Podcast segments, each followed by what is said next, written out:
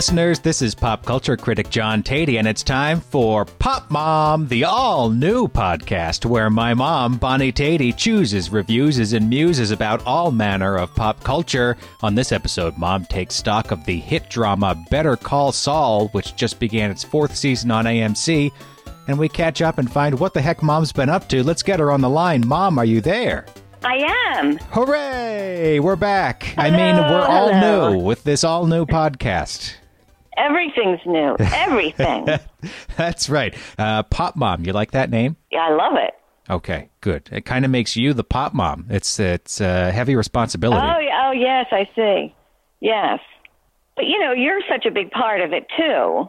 Well, I know, but people can can get me all over the place. This is your platform to speak to the world.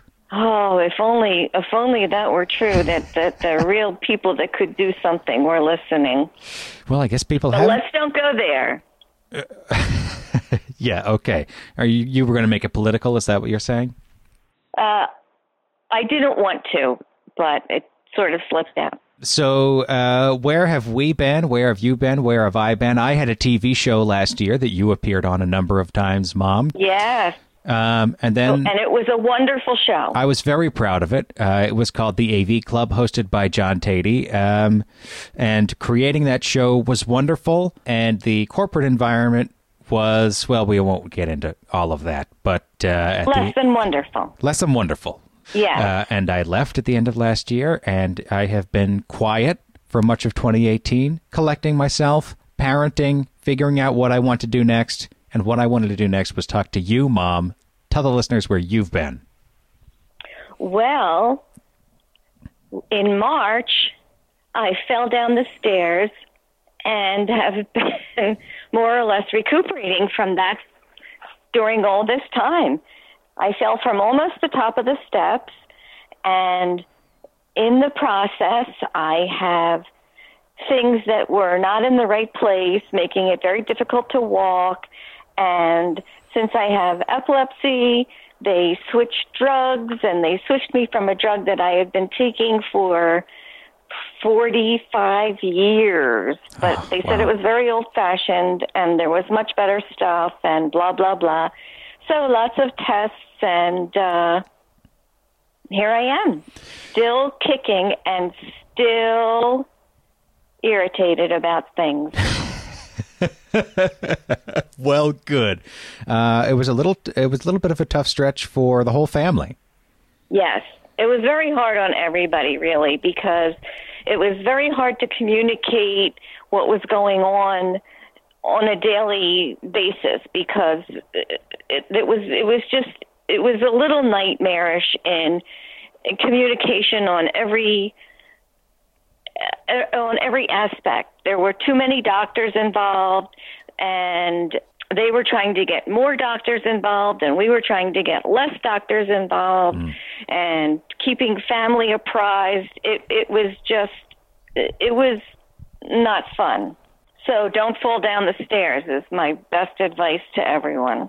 Ah, yeah, that's good advice. I didn't know. Obviously, I knew about all of this, Mom. Although I didn't know the detail that you had fallen from almost the top. I thought you would fall in like at the little corner at the bottom where it first turns. Oh no, no, no, oh. no! It was a good tumble. Yeah, it was a it was a big tumble. Oof, I didn't know that. Hmm. Well, see, that's what I mean about the communication. It was tough. Yeah, well, that's what I mean.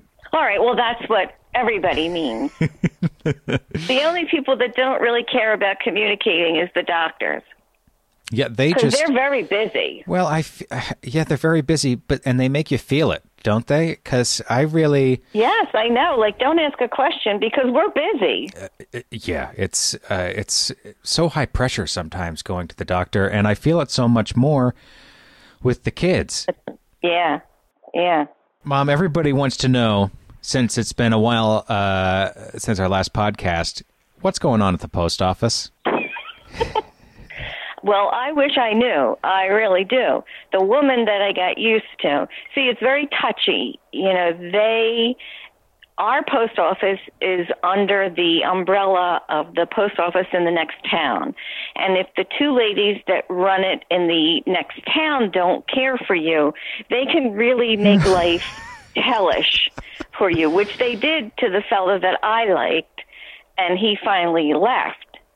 Um, Why didn't they like him? I don't know. Just because. And and if you complain to anybody, here's here's the real catch 22. If you complain to people that are higher than them, all the correspondence comes back through them because they're in charge of our post hmm. office. So Right. Fun, fun times. So the ne- the lady that took over, and who you get used to, and who you can occasionally say, "Hey, I left my keys at home. Is there anything in my box?" And she'll hand you the mail because she's not supposed to give you the mail Oh, yeah. but without your key. She's gone, and now there's a man there whose name I don't know, and he's he's rather friendly. He thinks I get too many packages, and his license plate says I'm number two funny, and I think who says that? I'm. Oh, it says I'm too funny. I get it. Wow, uh, saying it about himself. Yeah, that's weird. To put it on your license plate, no less. yeah, yeah. Is he Like, a stand-up comic on the? Yeah, that's right. Is he a comic on the side? Who are you? It's I don't know because I don't know him that well. I have only recently started going into the post office myself, and you know, I've quote unquote fallen in love with so many people that worked at the post office. I'm just not going to do it anymore. Well, will you at least find out his name and get a little more information? Uh, Maybe you could ask him about his license plate so the listeners uh, can find out what the deal is along with you. The, I can do that. Can you do that? I can do that. So you'll ask him what the deal is with his license plate. It'll be a good icebreaker, and then you'll report back to us. That's right. And then if he really is a comedian, how could he be a comedian? Well, anyway, I'll get back to you on that.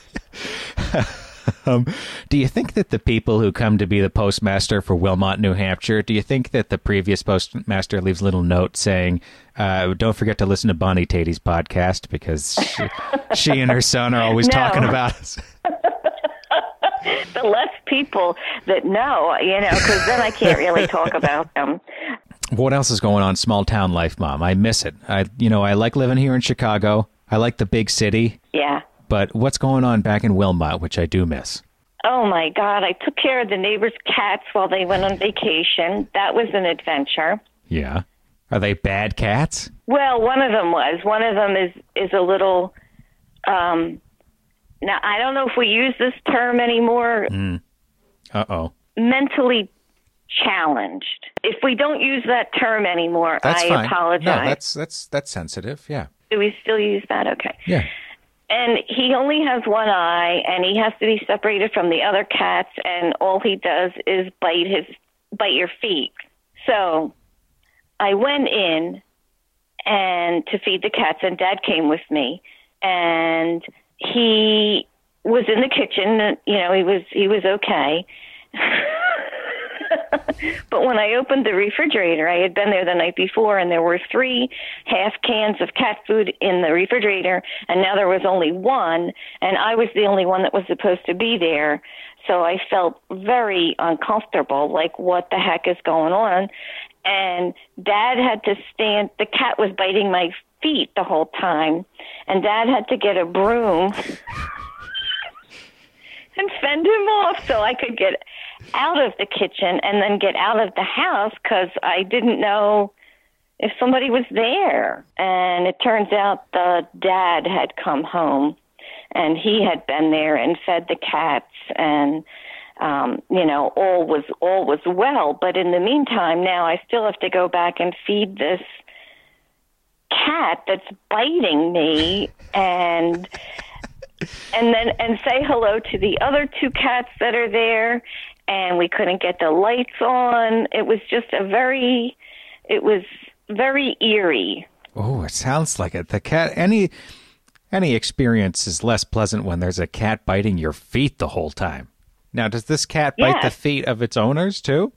yes yes Wow. he's not he's not quite right Boy, God love him, huh? well god love him but the next day when i went in he was laying in the basket and I thought he was dead, and I thought, oh my God, I just called them the other night telling them somebody was in the house. In the house now, how can I call them and tell them the damn cat died? And uh, but apparently he's also hard of hearing. oh. Wow. Well, good for you for taking care of him.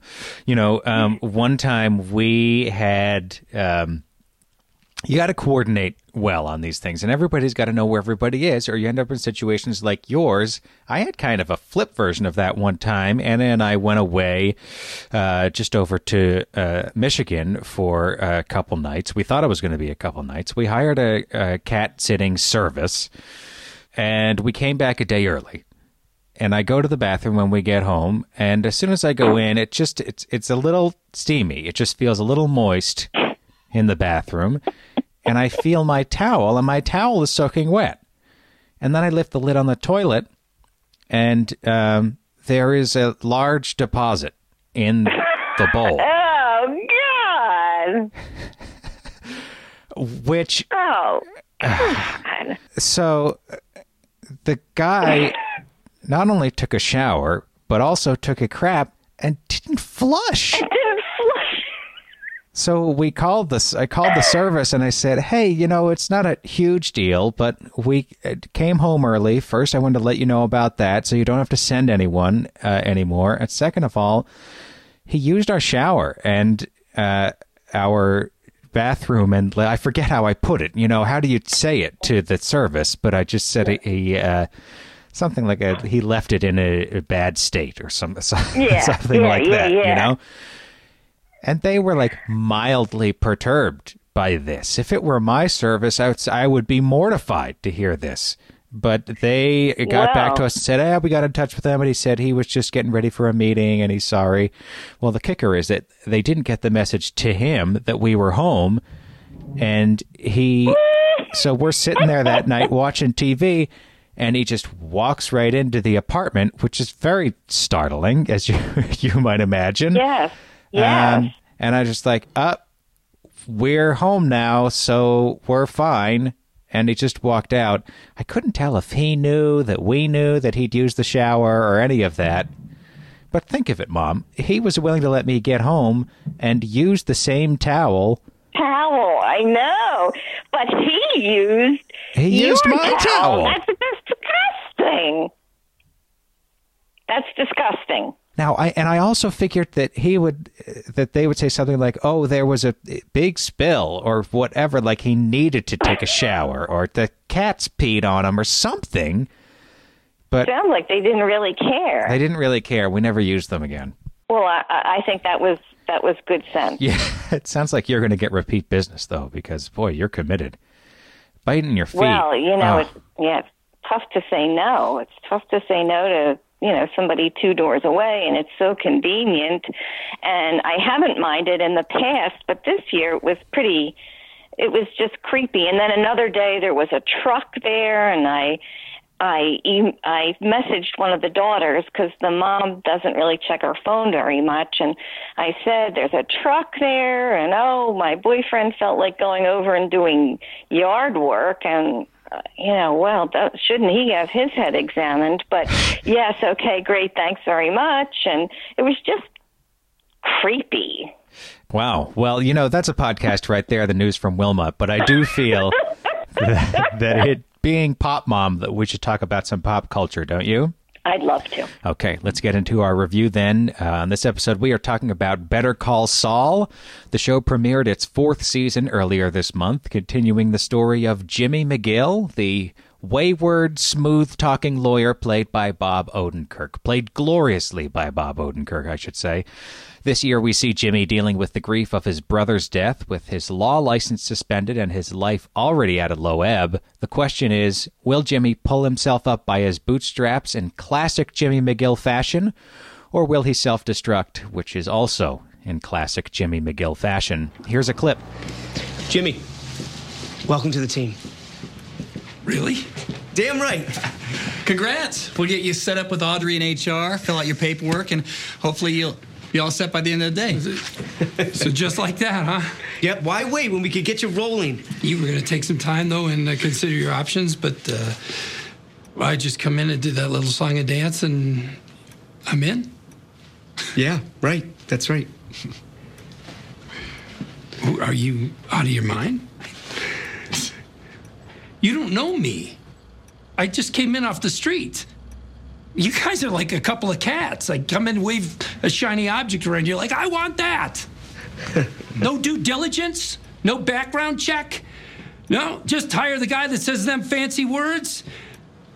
I could be a serial killer. I could be a guy who pees in your coffee pot. I could be both. So you're not taking the job? No, I'm not taking the job. Suckers.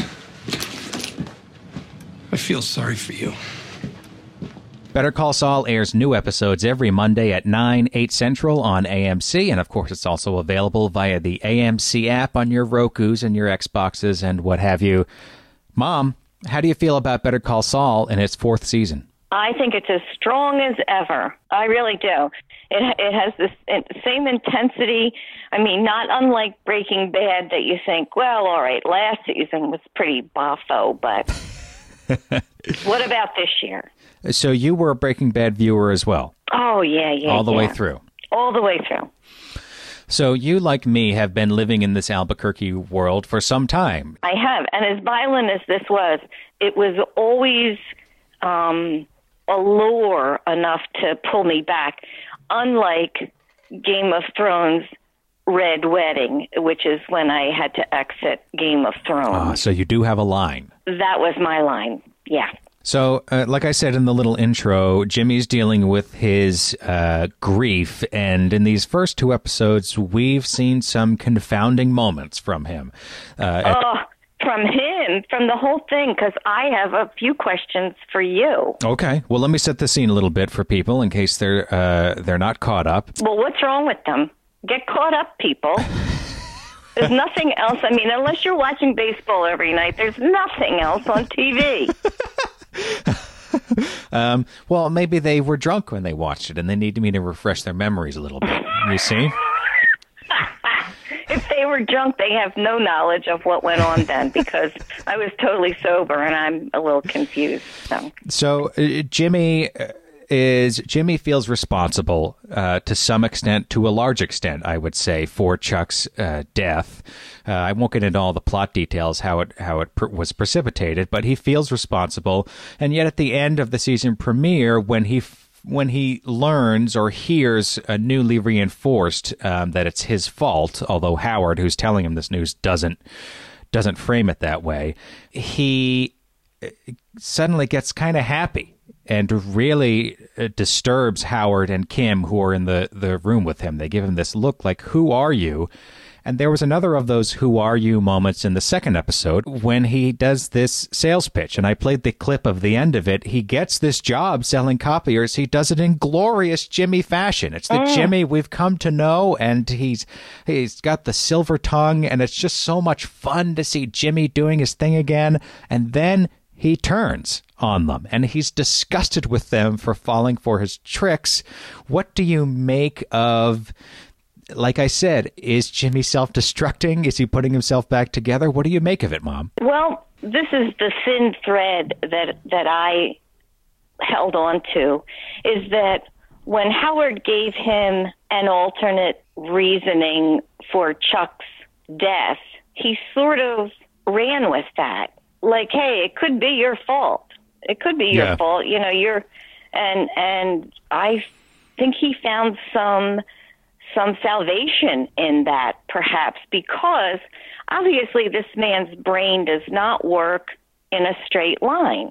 Jimmy's brain. Jimmy's brain. Yeah. And they're painting that for us now. That's how he becomes um, Saul or this Mm-hmm. Mm-hmm. Cinnabon man. You know, he's he knows how to reinvent himself and that's the that's the best I could do. So you think that when Howard talked to Jimmy about this malpractice insurance business and Chuck being squeezed out of the of the firm and committing suicide even, which Jimmy, you know, that wasn't in Jimmy's mind until Howard planted it there.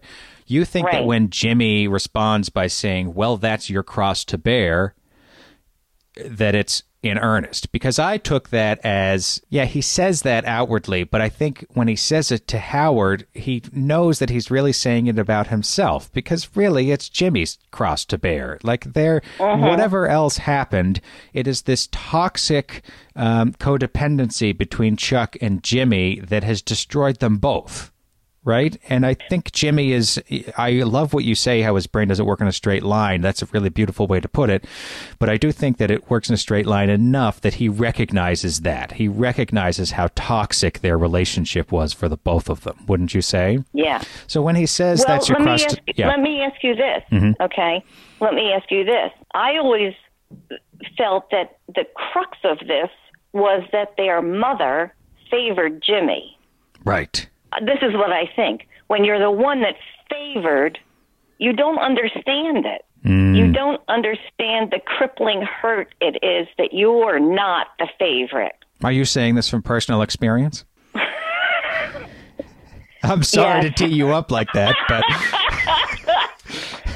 Yes, I mean it was very clear who was the favorite at our house, and you know my sister and I both will admit that that it that it was uh, our brother who who really was the favorite, and and and and to be honest, not to not to really go down this road, but after both our parents were gone, my brother just cut us off. I haven't heard from him since. I thought you cut him off. I did. I never cut him off. I didn't. I just asked him to do the right thing by my sister, and uh, I never heard from them again. Wow. What are we ever going to get an episode of a podcast again where we don't explore some dark family history? Maybe not. Maybe not. Maybe that's what we've become. Maybe that's what we've become, and I'm so sorry because I know people come here for a laugh, but you know that's that's the reality. That that's why I think this parent thing that we've learned in past seasons resonates with me so much in that Chuck was accomplished and smart and made did all the right things and um you know Jimmy just kind of eh, whittled his way around But he was still the favorite. but he was still the favorite yeah Boy, that's a great element to pick out, Mom. It's not one that I've been thinking about, but it does. Now that you bring it up, it brings to mind, uh, you know, I think you may be thinking of in particular the flashback scene we saw when um, their mother dies and Chuck is at the bedside and his mother is asking for Jimmy while Jimmy's out Yeah. grabbing a sandwich or something like that. Um, Yeah, and then yeah. she passes and Chuck doesn't tell Jimmy right you know, Jimmy comes back and asks, Did she say anything? I believe this is how the scene goes, but whatever the case, Chuck doesn't tell Jimmy that she was asking for him, which just is heartbreaking to me. That's one of the most heartbreaking scenes of the show because not only is it heartbreaking that Jimmy doesn't get to know, but it gives you an insight into just what you're talking about Chuck's resentment and hurt that um, Jimmy is the favored one, um, and you even see it in the in another flashback when they're having uh, dinner with Rebecca, uh, right? And Jimmy comes over to Chuck and Rebecca's house, and Rebecca is charmed by him as anybody would be by Jimmy, and Chuck hates it.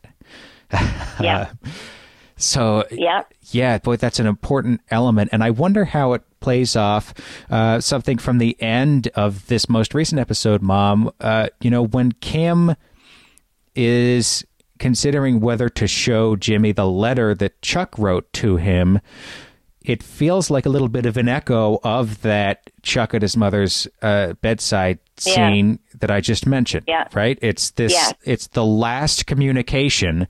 And is Kim going to choose to withhold it? And if she does, and Jimmy finds out, is there going to be? uh, I wonder. I wonder about that letter. Well, and here's what I want to know: Yeah. Is she protecting him? Is she protecting him? Because I find her, I mean, I find her very cold. I find her not very nurturing, not very loving, very self-contained, and until I saw her in Howard's office when Howard is telling contents of the will, who gets this, who gets that, and Kim really gives him a kick in the butt with his intentions. With you know int- Howard uh, Howard's intention. Howard's intentions uh, in, in terms of telling Jimmy that it was probably a suicide is is her focus, right? Right. Now I don't know if I even know her because I want to know what is her motivation for not showing the letter. Is it is it to protect him perhaps until she feels like he's stronger and could handle it or is she going to read it first? What is going to happen with that letter? And tied up in all of this is also Kim's own resentment of Chuck and of Howard and of the whole legal establishment, uh, right? Because Kim, Right. I think I want to explore Kim and Jimmy's relationship a little bit more with you because you, I think you've brought up an important point um, in terms of what you know, what is her real attraction to him and vice versa. But I think one thing that brought them together is they both started in the mailroom. They both have aspirations of uh, a more esteemed and legitimate and you know um, high status life, right? Um, Right. And they want to work their way up. You know, they have that striving in common. What they don't have in common is their methods. Kim wants to do things Right. the right way. Uh, she's willing to put in the time, as we've seen again and again. And Jimmy gets tempted by shortcuts. But why do you think they're together in the first place? I don't know. I could, I could, I mean, she's very attractive, and I guess he's attractive enough. Um, Yeah. you know, that's that's just my opinion. Yeah. Um, but we know they don't stay together Right. Or unless something happens. you know something happens, Unless and, she dies and, and that may, yeah. yeah, yeah, and that and that may be. But we know she doesn't have staying power. So what is keeping them together? He doesn't seem like he needs a rock, and so she's not his rock.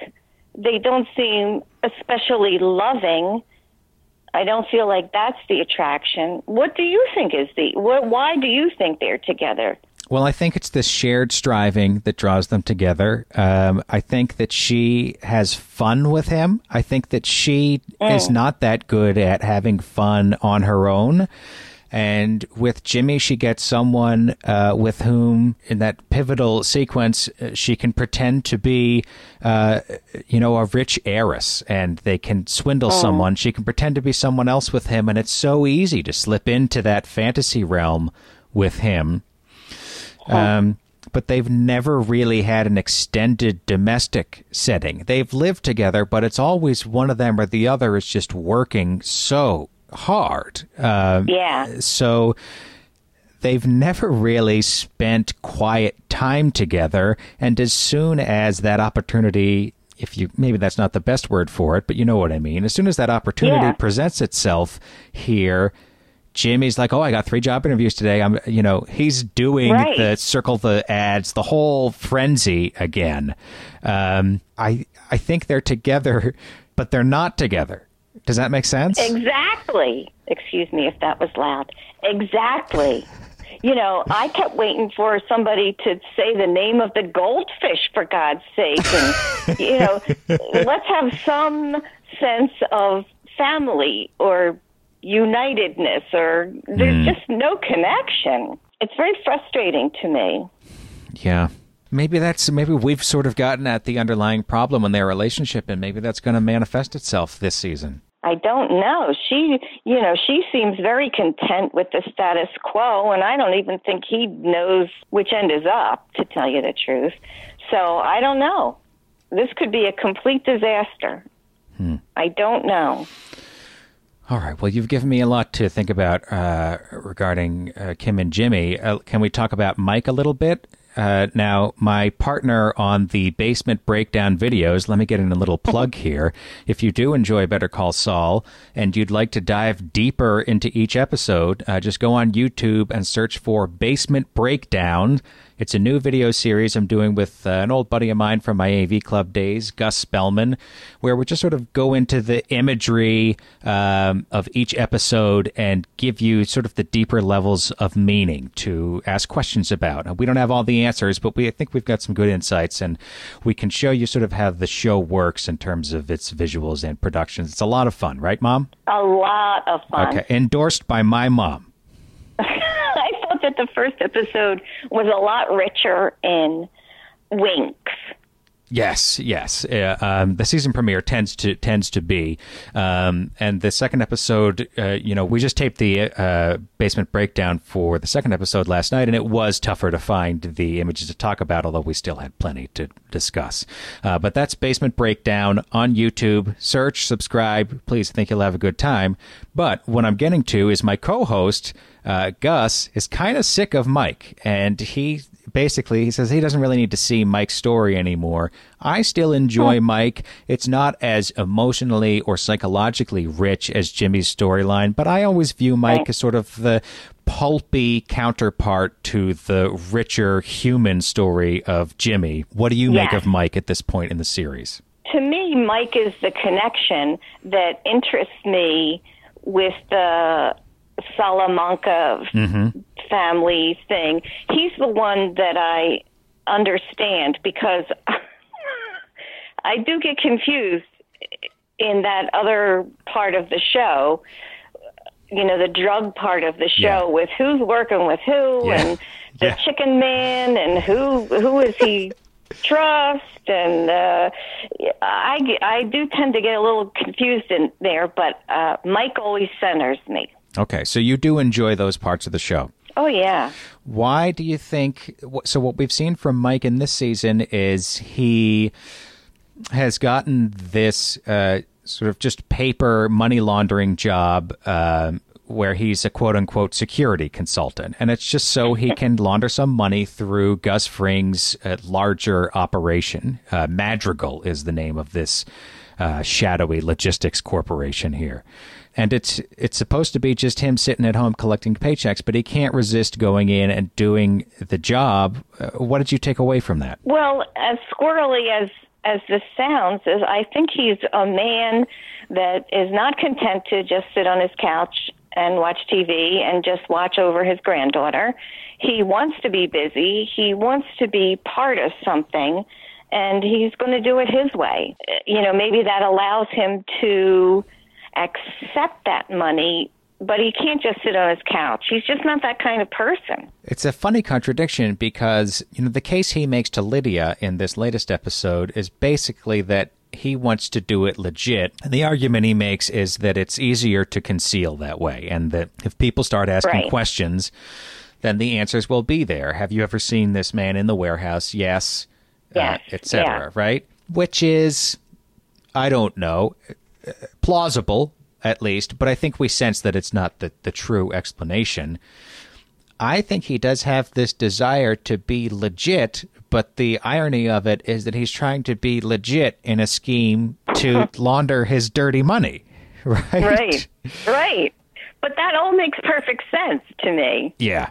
It- because I think his granddaughter represents the pure side of him. The I want to do good side. I want to be an example. I want I want people to think well of me. Um, but the fact is that he's very good at the shady side of things, and that's really where his forte is. I think you have a good point about the granddaughter. Uh, there was a scene in the season premiere where he's out in the garden with her and they've got this hose, this bubbler hose going, right? And her mother even makes, his daughter in law, her mother even makes a remark, Oh, is that the hose you made together? What she's referring to is a scene in season two when Mike does poke holes in a garden hose with his daughter. Uh, but then he goes on to stick nails in it and uses it in a heist that eventually, a truck heist that eventually gets someone killed. And here we are then, and he's back home and he's in the garden, and we've got this. It's not the same hose, I presume, but it's, you know, it's a hose with holes in it. It's the same basic object being used Yeah. for something sweet and good. That hose symbol really gets at the two sides of him that you're talking about and how he's Yeah. constantly trying to reconcile these in a way that feels good to him, but he can never get quite comfortable, can he? Right. He can't because he's not mixed up in something that is legitimate. You can't, you know, if it's black, it's black. You can't say Yeah. that it's white. It just doesn't work. Yeah. Anything else on Better Call Saul, Mom? Um, I just will say this that we had to watch 10 minutes of Guy's grocery game afterwards because the chicken guy just freaked me out so much at the end. He he is just he oh he just Gus, Gus Fring. Gus is scary. He's scary to me. Yeah, he was he was all business at the end of that episode, huh? Wow. Ooh. Yes. So that's all I'll say about that. Uh, you had to watch uh, what now? Guys, grocery games.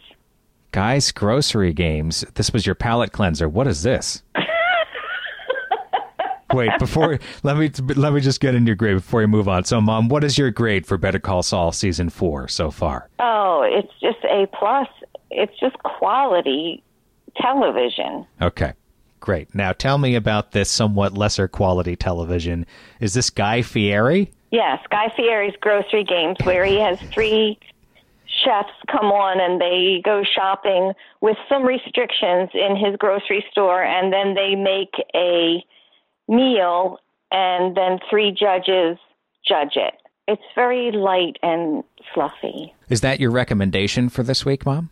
It is not. Okay, well, we're going to finish off every episode with a uh, quick recommendation from Mom, what she's watching, what she's reading, what have you. Mom, what's your recommendation for this week? Not Guys Grocery Games. My recommendation this week is Worst Cooks in America, hosted this season by Anne Burrell and Robert Irvine. And they bring in a group of people that cannot cook, and they all uh, interview and show some of their horrible things that they make. And then they bring them into the kitchen and they teach them how to cook. And at the end, the two people that are left from one from each of their teams cooks a very fine meal for a group of judges and one of them is crowned you know the best cook. Then i would suggest that you watch um, season 11 uh, worst cooks in america celebrity edition with Nora Dunn, Carmen Electra, Perez Hilton, Carson Kressley. Very funny. Very, very, very, very funny. And season 13, Celebrities, has your, um, one of your favorites, Maria Bamford, on it. Oh, God, she's the best. I've had a couple of just wonderful interviews with Maria Bamford. She really is wonderful. Okay, I'll have to check that And- out. Yeah, I think you would like it. I think you would like to see her in this um, venue. All right. Yes, I would. Uh, so this is Worst Cooks in America on Food Network, Mom? Food Network, yeah. And I'm seeing here that new episodes air Sunday nights at 8 p.m. Central. That's right. You've oh, only that's missed one 9, episode. 8 Central. Don't miss it. The celebrity editions are the funniest, but these are pretty. These are pretty good. These are pretty good. And if you want to see some good cooks, watch Guys Grocery Games, apparently. Yeah, watch guys' grocery games for a bit of um, fluff in your life, Do you- which we all can use from time to time. That's right. Uh, do you like that Guy Fieri? You know, Johnny, I do. I know a lot of people don't, and I know that God bless his soul, Anthony Bourdain did not like him, but I find him very entertaining, very personable. I, I do. He's pretty harmless. He's very harmless. Okay, Worst Cooks in America is Mom's recommendation for the week. Uh, that's all for this debut edition of Pop Mom. Mom and I will be back next week to talk about more pop culture. What should we talk about, Mom? What should we talk about? Something interesting. Something interesting. So look forward to that next week on Pop Mom. Hey, thanks for listening. If you enjoy the show, consider giving us a review on Apple Podcasts. And if you don't enjoy the show, of course, stay as far away from that iTunes store as possible. Throw your phone in the river. Right. That's right. Give it to your mom. She won't know what to do with it. But uh, really, thanks for welcoming us back. If you're old uh, listeners, if you listen to the old podcast, and welcome if you're new. We have a lot of fun here on the show, and we just love our community. You can tweet mom at, uh, is it Moxie NH, mom? That's right. M O X I E N H, and you can tweet me at John Teti, J O H N T E T I. I will be emphasizing that E all my life. Everybody gets it wrong, but that's fine. Tatty. Uh, John Tatty. John Daddy. we love you. We'll talk to you next week. Bye, Mom. Bye, Johnny.